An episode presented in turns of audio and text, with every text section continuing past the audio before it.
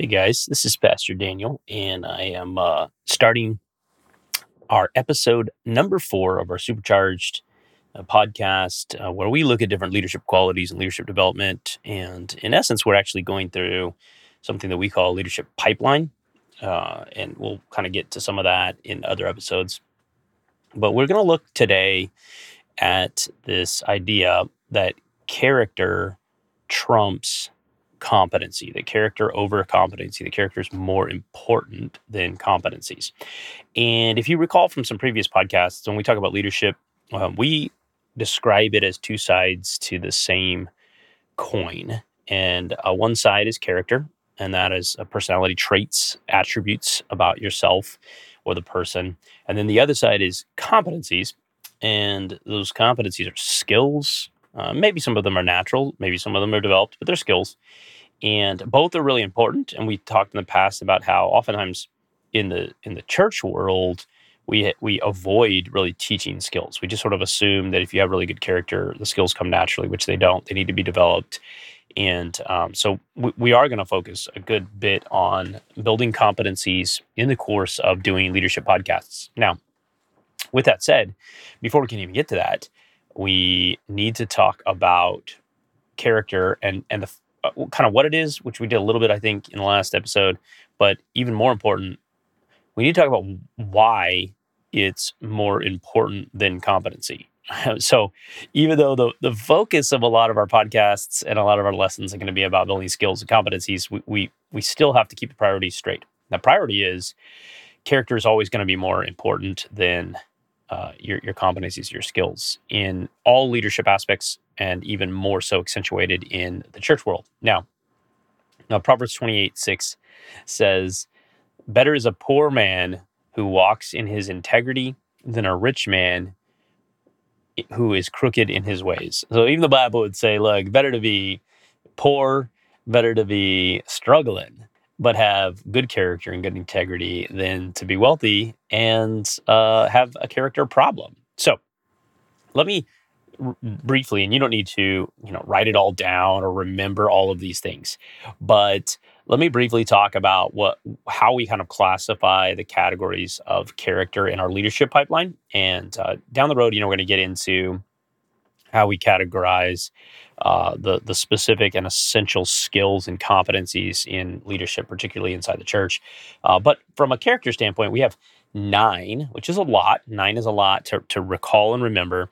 Um, but let me just walk through them. Okay, so so nine characteristics that we believe are critical to uh, for leadership and different types of leaders. Now, here's the first one. The first one is authenticity. And you could also call that integrity, right? Authenticity or integrity, um, uh, truth, really, being a, being a person who's honest. And uh, the second one is vulnerability, and that's about openness. The third one is accountability. Now that's really about correctability. You know, being being willing to be corrected, being open to be corrected, uh, being a learner. Uh, but accountability is is very important. Third or fourth, so we got authenticity, vulnerability, accountability.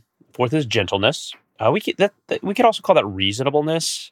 Uh, the Bible actually will take some verses like Philippians four five, and depending on the translation, translate one as gen, you know one translation will say you know be famous for your reasonableness, and another translation will be, say be famous for your gentleness. So authenticity, vulnerability, accountability, gentleness. The fifth is joyfulness or, or just hope. The Bible says we, we we need to have hope and we need to be ready to give a defense for our hope.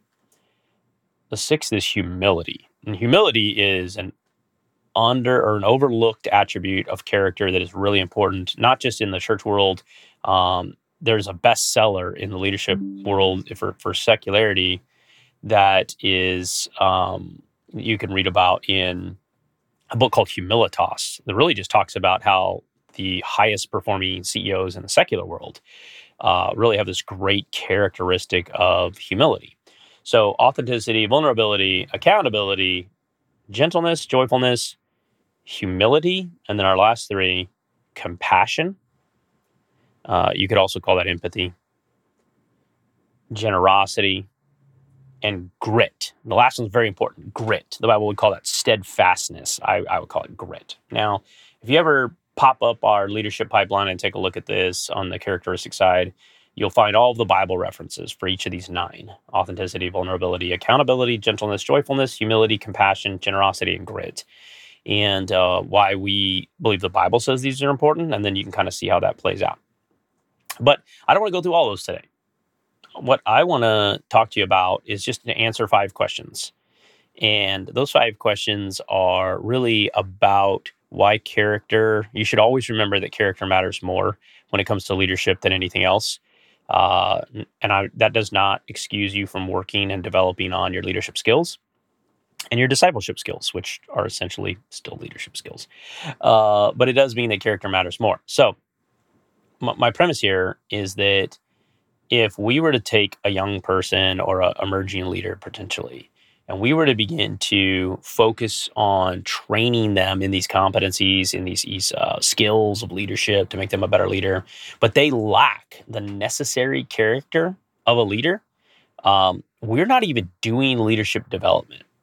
So, so if you're if you're teaching someone like let's say good communication skills, um, how to cast vision, uh, you know th- these types of things, but they lack fundamental character like like non-negotiable characteristics. You're not doing leadership development. You're actually you're actually training a con artist. You're you're training a manipulator. You're training someone that you're gonna that's gonna have these really good skills to influence people but not the integrity and the character to back up what they're doing and how they're leading. And so they won't end up leading at all. They won't end up positively influencing.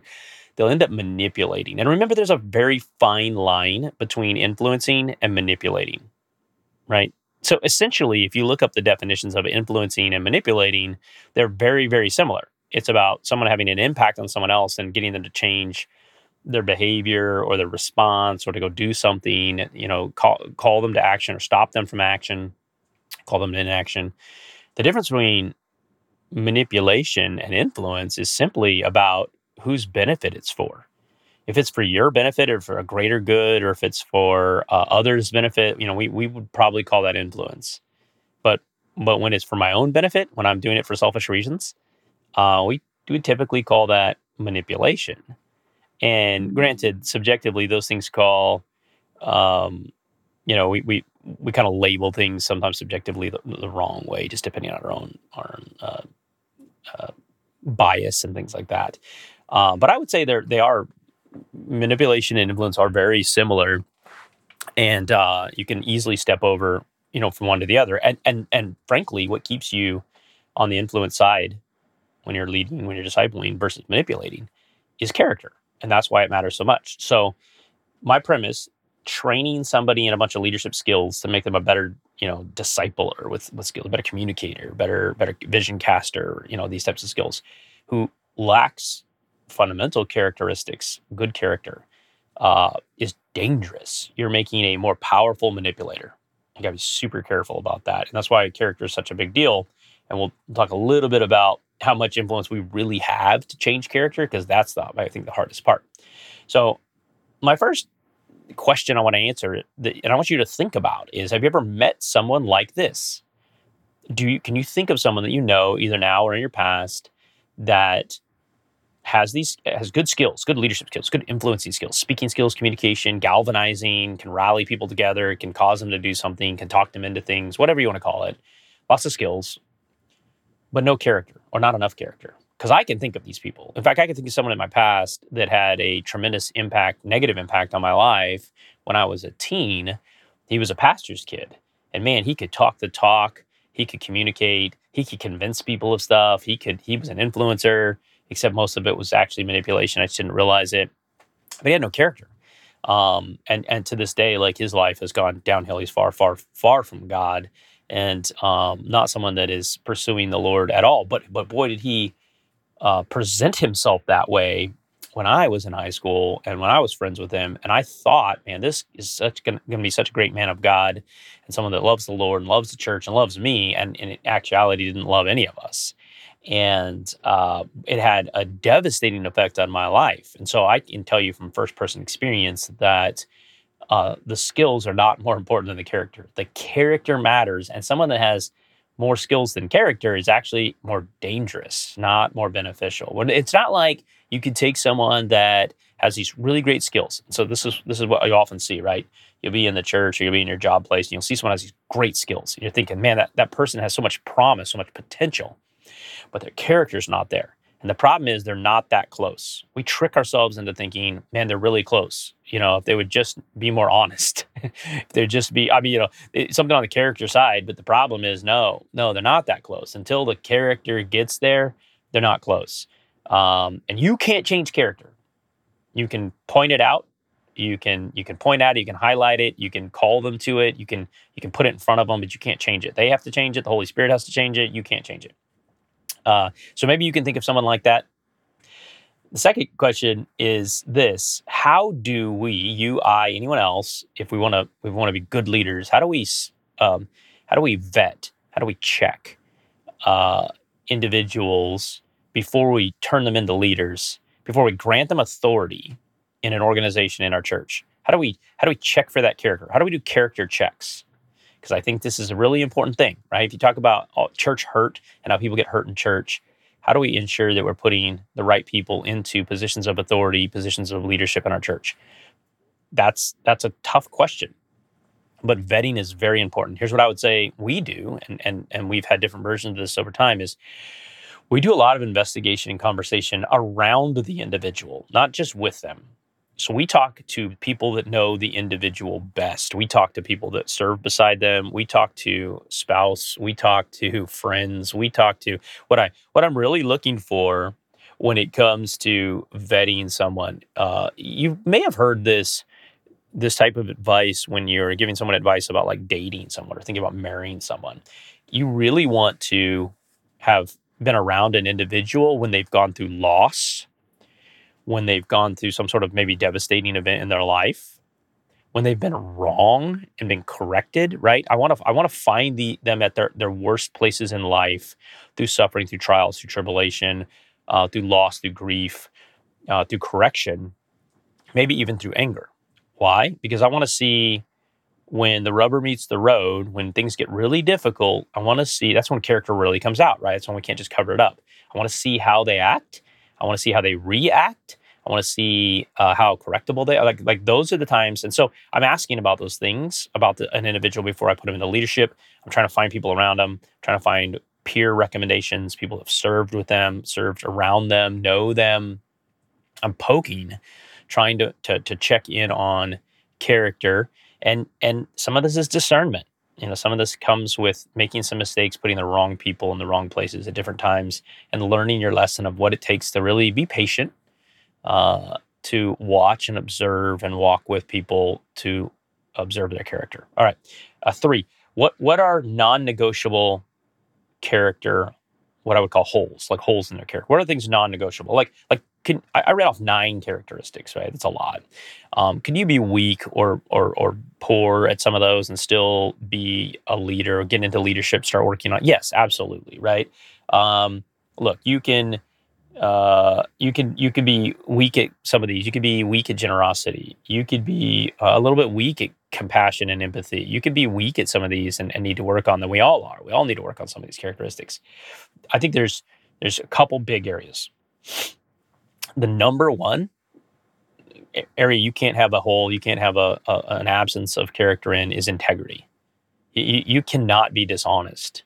Um, you'll you'll lose everything. You, you can't put a dishonest person into leadership of any type, and until honesty is uh, dealt with, until integrity becomes you know real, you're gonna have a tough time. Now, some of the other ones, if they're extreme enough problems, can create issues. Someone that just is not humble uh, and is very prideful is going to be almost impossible to work with in leadership.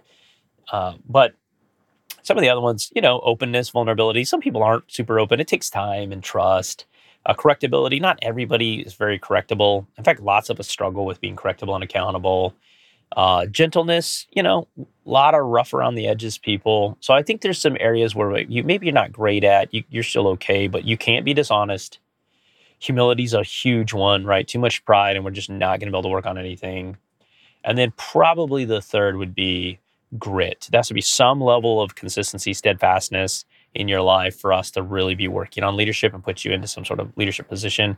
Because if you just give up the moment things get tough, I mean, you can't lead. You can't lead at all. So, non negotiables for me to get started putting someone into a position of authority authenticity, humility, and grit. You got to have some some minimum levels of that for certain, or else you're just dangerous, just very dangerous. All right, uh, maybe you have some, and uh, I, I read off those nine. You can kind of think through that, and you can kind of think about where you think you are strongest and where you think you're weakest. And we'll come probably end this episode uh, with an assignment where you kind of you talk through that a little bit with people that know you best. All right, number four question number four I had impact of poor character as a leader. Whew, man, is there is there a bigger impact than a leader with poor character? Is there a bigger negative impact in the church, in a business, in an organization than someone with authority who's supposed to lead who has poor character?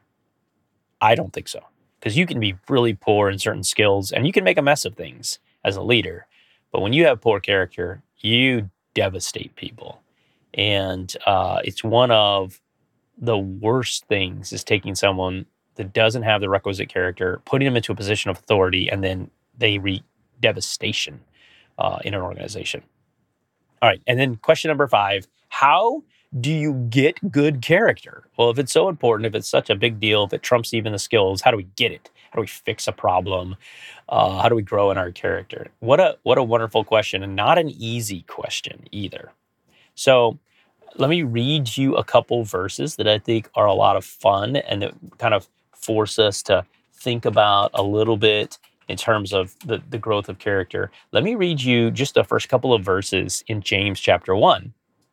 In James chapter 1, starting in verse 2, James says, Count it all joy, my brothers, when you meet trials of various kinds. So, difficulty. James is saying, Count it joy when you meet difficulty. And most of us don't count difficulty as joy. And here's why you should count difficulty as joy, according to Paul. Uh, Peter, James, man, it's going to name all the apostles.